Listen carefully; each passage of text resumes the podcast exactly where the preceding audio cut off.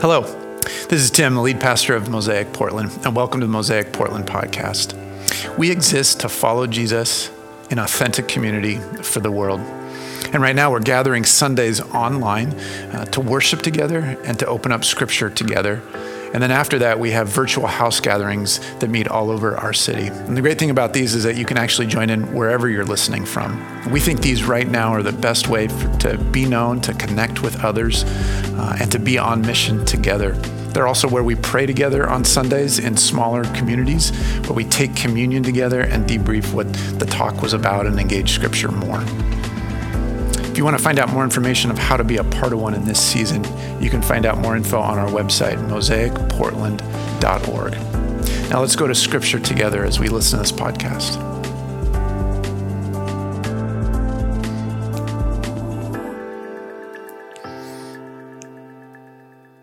Hi, I'm Tim, lead pastor Mosaic, and whenever and wherever you're watching, it's really good to be with you uh, in this way. Thanks for joining in. Uh, we're in a series that we've called Anchored with Jesus in the Wind and the Waves. And uh, this day, today is Sunday, November 1st, uh, is a really critical day. It's a start to, to November of 2020, which is now puts us into the eighth month of COVID restrictions and the reality of a global pandemic. And if you're not aware of this, we're about 48 hours away from a national election. Um, and so this is a critical time, a critical moment. Uh, it's really important. There is a lot going on. There are new challenges, new struggles. As we've used in this analogy through this series, there's a lot of wind and waves right now. Um, and so, what I want to do is tell you about an experience I had at the uh, outdoor mall at, on 16th Street in Denver, Colorado, uh, about 25 years ago. Came out of a sandwich shop as, with my sister and a couple other friends, uh, getting lunch, and we walked out. And it wasn't a it wasn't a phone because uh, cell phones and looking down and walking wasn't an issue at that point. Again, this was 25 years ago. Um, I was about four years old we're walking outdoor. I was like 20, I think, and we uh, we were walking and out of the uh, the shop after we had eaten, and I I looked down at something. I don't remember what it was. I don't know if it was leftovers. I don't remember if it was my wallet. I don't know what it was. And uh, I got about 20 yards out of the down the sidewalk, and I I hit my head on a sign because I was looking down at whatever was in my hand and I hit my head on the sign, uh, which was both painful and extremely embarrassing. And so I wanted to share that with you uh, so that you know how dangerous Denver can be. And uh, because when we are looking down, we miss what is up in front of us. We miss our eyes getting raised up and seeing a bigger picture of where we're going and what's going on around us. And that's really obvious, and we know that. Last week, we looked at something really, really important in scripture, and that's we looked internally at what's going on inside of us. And as we've talked through this series of being anchored in Jesus, what happens when we link our lives to Jesus, when we place our hope and our trust in Jesus, when we find salvation in Jesus, when we find our identity in Jesus. And last week we looked internally, and, and this week I want to look at one verse that actually raises our eyes up to see what is around us. It's one verse, it's fairly short, but there's a lot in it. There's three things specifically. There's a word for us to hear, there's an image for us, a picture for us to see in our mind's eye, and then there's a smell for us to, to smell. And we're not going to be able to do that because we're through screens like this, but a word for our, our ear, a, an image for us to see, and something for us to smell. So the verse is in 2 Corinthians chapter 2, verse 14. And so I want to read it to us uh, together. It says this 2 Corinthians chapter 2, uh, verse 14. But thanks be to God who always leads us as captives in Christ's triumphal procession and uses us to spread the aroma of the knowledge of him everywhere and to uses us to spread the aroma of him, of the knowledge of him everywhere. Uh, the Apostle Paul is writing this, and he, it's his second letter to the church in Corinth. And the church in Corinth has all sorts of unique challenges and, um, and struggles. And so he's written two letters to them. In this one, in Second Corinthians, he's writing to them because he's not able to be with them, and he had planned on being with them. And they're actually criticizing him because he's changed his travel plans. And and, and so he's writing to them to say, Hey, I, I love you. God's doing good things in you. You're changing, you're growing, all things. Here's where you need some correction and some things. But he starts out early on in his letter and he comes to this verse and he writes and he says, but thanks be to God, even though I'm not able to be with you, even though my plans have changed and what I thought was going to happen has gotten derailed and things are, uh, have planned differently. Thanks be to God. And so that's, that's the word that I want us to hear is he starts with this word thanks. And we've talked about this over the last year or two of, of what it means to, to be thankful, what it means to, to show gratitude, what it means to, to show appreciation for another person. And this was a number of months ago, but, but just sharing about the reality of when we appreciate someone else. And in this situation, it's when we appreciate what God is doing. Something happens in, in us as human beings. God's designed us and our brains specifically that when we're thankful or express gratitude or express appreciation to another person, there's a connection that happens. It's as simple as even ordering coffee from somebody and saying, thank you even with masks on and, and only being able to make eye contact, there's actually something that happens human being to human being where there's a connection that's not there already. And that might sound weird, but Paul says it, and it's throughout the Psalms, it's throughout scripture that we, as children of God, are, are designed and created to express our gratitude towards God. And when we do that, we actually find ourselves in a new level of relationship with him over and over and over again. And we're supposed to repeat that and make that a regular part of our just breathing in and breathing out of our daily rhythms, that we appreciate God for what he's done. And so that's the first word is when we thank God, when we appreciate God, something happens in our brains. Technically, it's our relational receptors and we, we connect with God. It, it's, it's really cool. Paul says that here, but he says it not just because of what it does in us, but what he's talking about and thanking God for. And then he paints this image. He, so that's the word. And, and the image is this, this, this mental picture. If you can, if you can see this with me right now, he says this in the next, in the next phrase who always leads us as captives in Christ's triumphal procession. A triumphal procession is a, is a very specific image. It's something that in that day and age, in the first, first century, when Rome ruled the known world at that time, that a triumphal procession didn't happen very often. It was kind of a rare thing, but it was a very specific thing.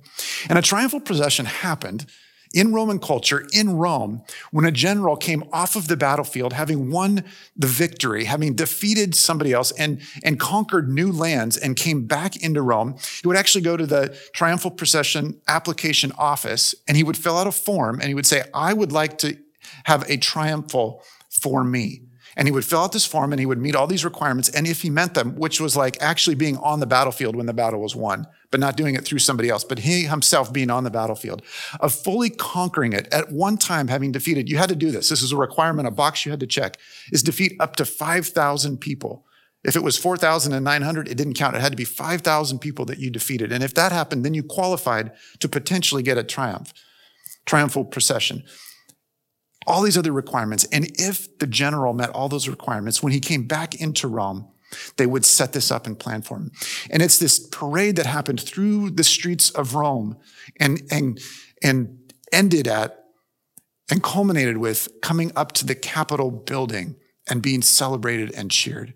But the procession was a very specific thing. At the very front of the procession were the, were the civic officials, the Senate would walk out in front of the parade. And then, and then next it was the, uh, uh, yeah, there's trumpeters. They actually played music. Right behind the Senate, there was trumpeters. And then behind that, they actually carried the, the spoils of war, of victory, of, of plunder. So they actually had things like gold and silver and really nice recliners and really fancy cars that they conquered on the battlefield. They would actually, the plunder would go through the city. And then after that, the captives, the, the, those in the army that were defeated the people that were captured that were brought back to Rome to be either slaves or more likely soon to be executed would walk in this parade. They were the captives. And then after that, there was a, there was a white bull in there that was going to get sacrificed at the Capitol. And there was, um, uh, more musicians. And then there were priests. And then came this chariot with four white horses carrying the, the general that met the application that had defeated the, the enemy on the battlefield, had conquered new lands, and he got to wear a purple robe, which they didn't normally have. They normally wore a white toga, literally, but got to wear purple on this special day. This is odd, but their face was painted red to, because part of it had to do with the worship of Jupiter. They had a green garland that was held over their head by a slave, and there was gold around them that they were decorated with, and they were celebrated and honored. And then after him came the army, and all of this would have proceeded through Rome to the capital. That's the image that Paul is saying. And what he's saying is, is that God always leads us in Christ's triumphal procession. That God is leading us as captives in Christ's triumphal procession. Christ is victorious. Christ is the one, in that image at least, wearing the purple on the chariot pulled by four white horses. Now, while Paul is, is asking us to imagine this picture, it's different because Jesus is the victor. And he says, when Jesus is the victor in that picture, in that procession, we who are his children, his sons and daughters, we who have come to know Jesus are actually play a role in that procession. And it says that we're captives. We're, we're up towards the front in that procession, and we're captives of Jesus. But rather than going to be executed, we actually have a role to play. We're involved in that. And it says that, that God is leading us in that. And so while Christ is victorious, we're led by God in that procession. We looked at a verse uh, last week that was in the, in the book of Ephesians. And as we've been, been moving through this series called Anchored, one of the things that we keep coming back to is that when we anchor our lives to Jesus, that Jesus is the one who leads us and none other. We started a number of weeks ago and we talked about how, in the life of Daniel and Becky talked that, that his strong and secure, unmovable foundation was his faith in God. And he prayed regularly. And then we moved and, and, and, and Adam talked about how uh, in the story of the prodigal son or the prodigal God, so it's a, it's a title I love for it even better, but that it is that God's security and forgiveness is available to anyone. And we talked about unity for two weeks because it's a uniquely polarizing time.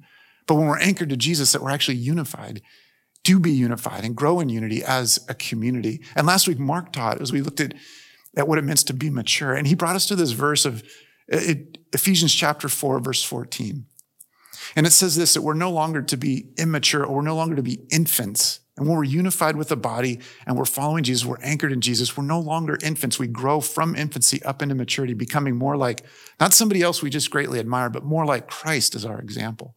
And as that happens, we're no longer pushed here and there by every wave and blown here and there by every wind of teaching and the cunning and craftiness of people and their deceitful scheming. And right in that, we hear wind and waves. And when we're anchored to Jesus, we're intended to be following Jesus, be led by Jesus and not anything else that gets stirred up. And that verse is so helpful. And we need to hear it over and over again because there is plenty of wind in the waves right now. There's all sorts of things that pull us to be following something else. And it's this battle for our attention. I, I mentioned in a, uh, our Wednesday live that we've been doing a couple weeks ago that I watched the, uh, the social dilemma uh, and how so much in our culture right now is vying for our attention. If they can just get our attention, what happens? We get hooked in some way, even if it's for a minimal amount of time or if it's a, too much of our time. Our attention goes towards something and that thing begins to form us and shape our desires. And in Ephesians chapter 4, verse 14, the, the wind and the waves of every teaching and cunning and craftiness of, of people and their deceitful scheming, which might be very intentional or it might be very accidental, but when our attention goes to something else, we begin to unhook from the anchor of Jesus and hook onto something else. And there is not another anchor that is strong and secure and available for anyone that unifies us and helps us to become who we're intended to be more mature. There's not another anchor other than Jesus. And we know plenty of people and times in our own life when we've tried to find another anchor and we've just grasped at water or the wind and it just doesn't help us. It just doesn't hold us. It just doesn't grow us into what we're intended to be or hold us securely. When Paul says that we're captives in the procession of Jesus, the victor, that He is the one that leads us and nothing else. And so part of our challenge in this time is to say no to plenty of other ones who could lead us, no to plenty of other things that could vie for our attention, no to plenty of other options of the wind and the wave that push us here and there, and we move and we jostle and we change and we constantly find ourselves searching for something as strong and as loving and as safe and as grace giving as Jesus. We want that kind of general to lead us in our lives. He calls us a captive because we're in there, but we're not a captive that's going to slaughter.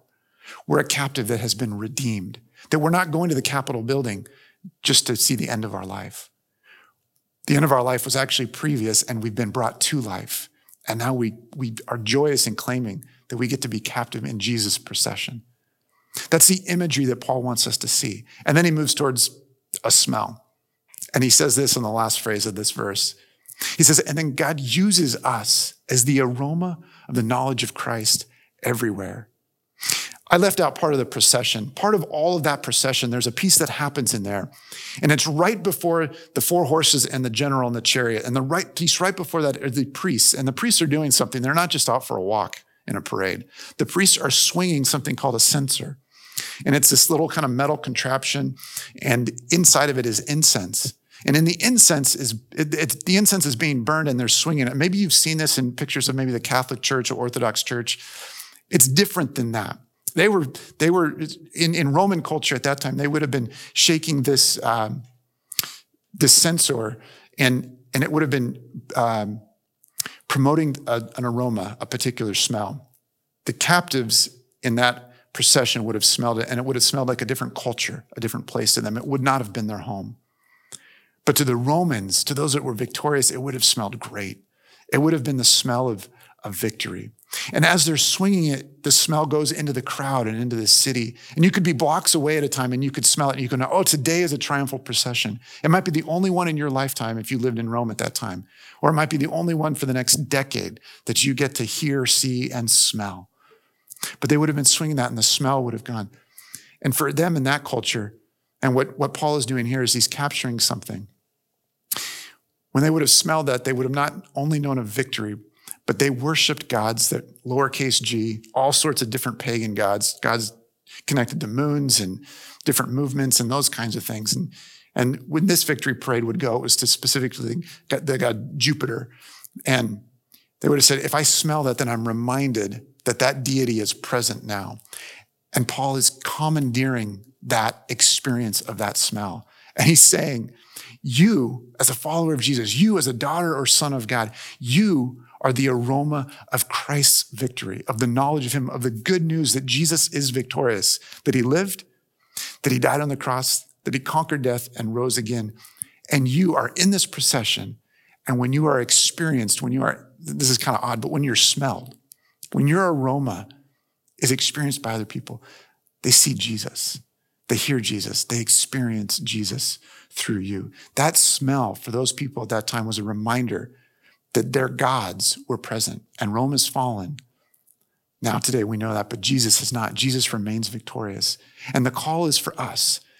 And while we want to look internally of what God's doing in us that we mature, we also want to raise our eyes up and see what God is doing around the world and in our city and in front of us and in our neighborhood and in our homes and everywhere that we go, that our eyes are up and that we can see that there is much work that God wants to do in this world. And He's actually picked you and me. And as we often say here, and as I often say here, I wonder what, why did God pick me? Why did God pick you? Aren't there others who are better or more or not? And when we think about ourselves as being the aroma of Christ, you might actually think like, I don't smell that good. And that could be simply because you don't shower enough and you should do that. But if you're thinking about what God is doing through you spiritually and in the lives of other people and in the world in which you live, in the neighborhood in which you live, in the relationships in which you live, you're intended to be a good, sweet smelling aroma of Jesus. You might hear that and think, I, I, don't think that's happening at all in my life. And I want you to consider for a moment the words of Paul again that God always uses us as the aroma of Christ to bring the knowledge of, of Him everywhere.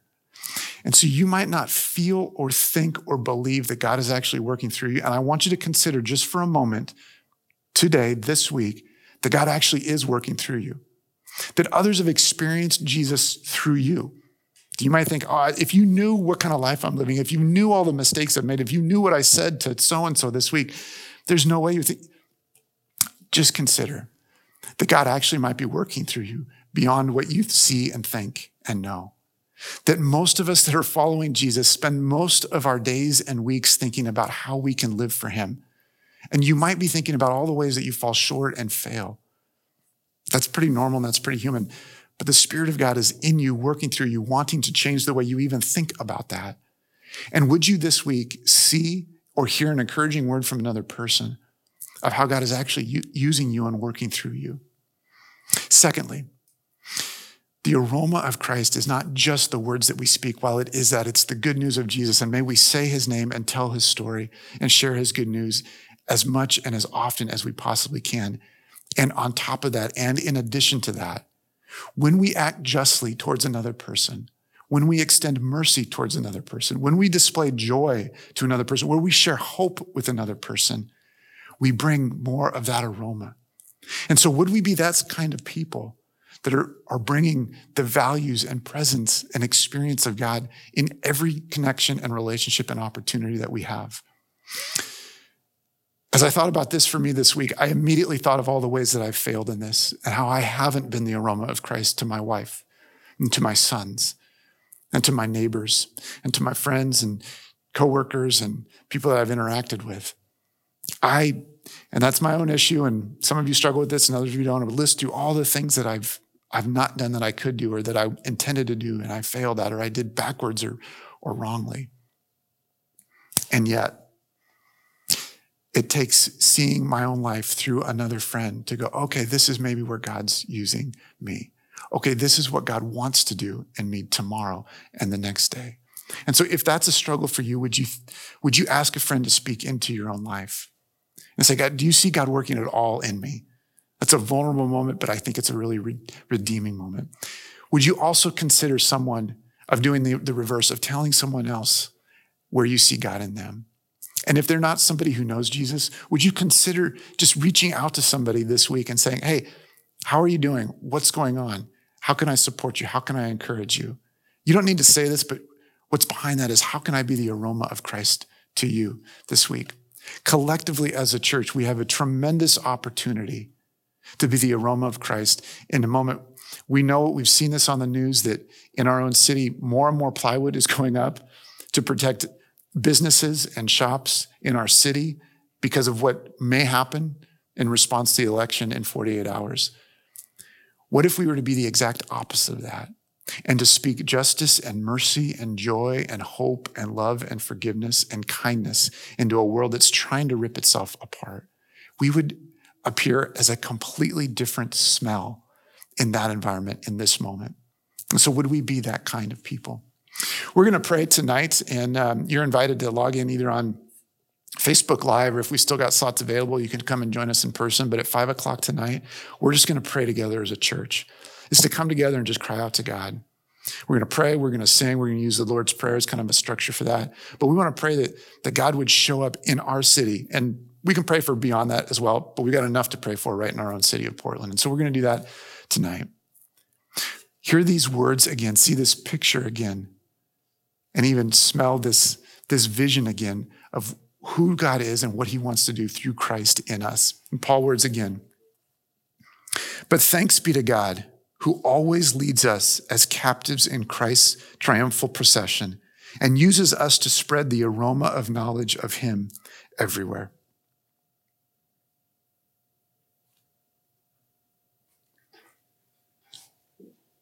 That work is a transition? Great.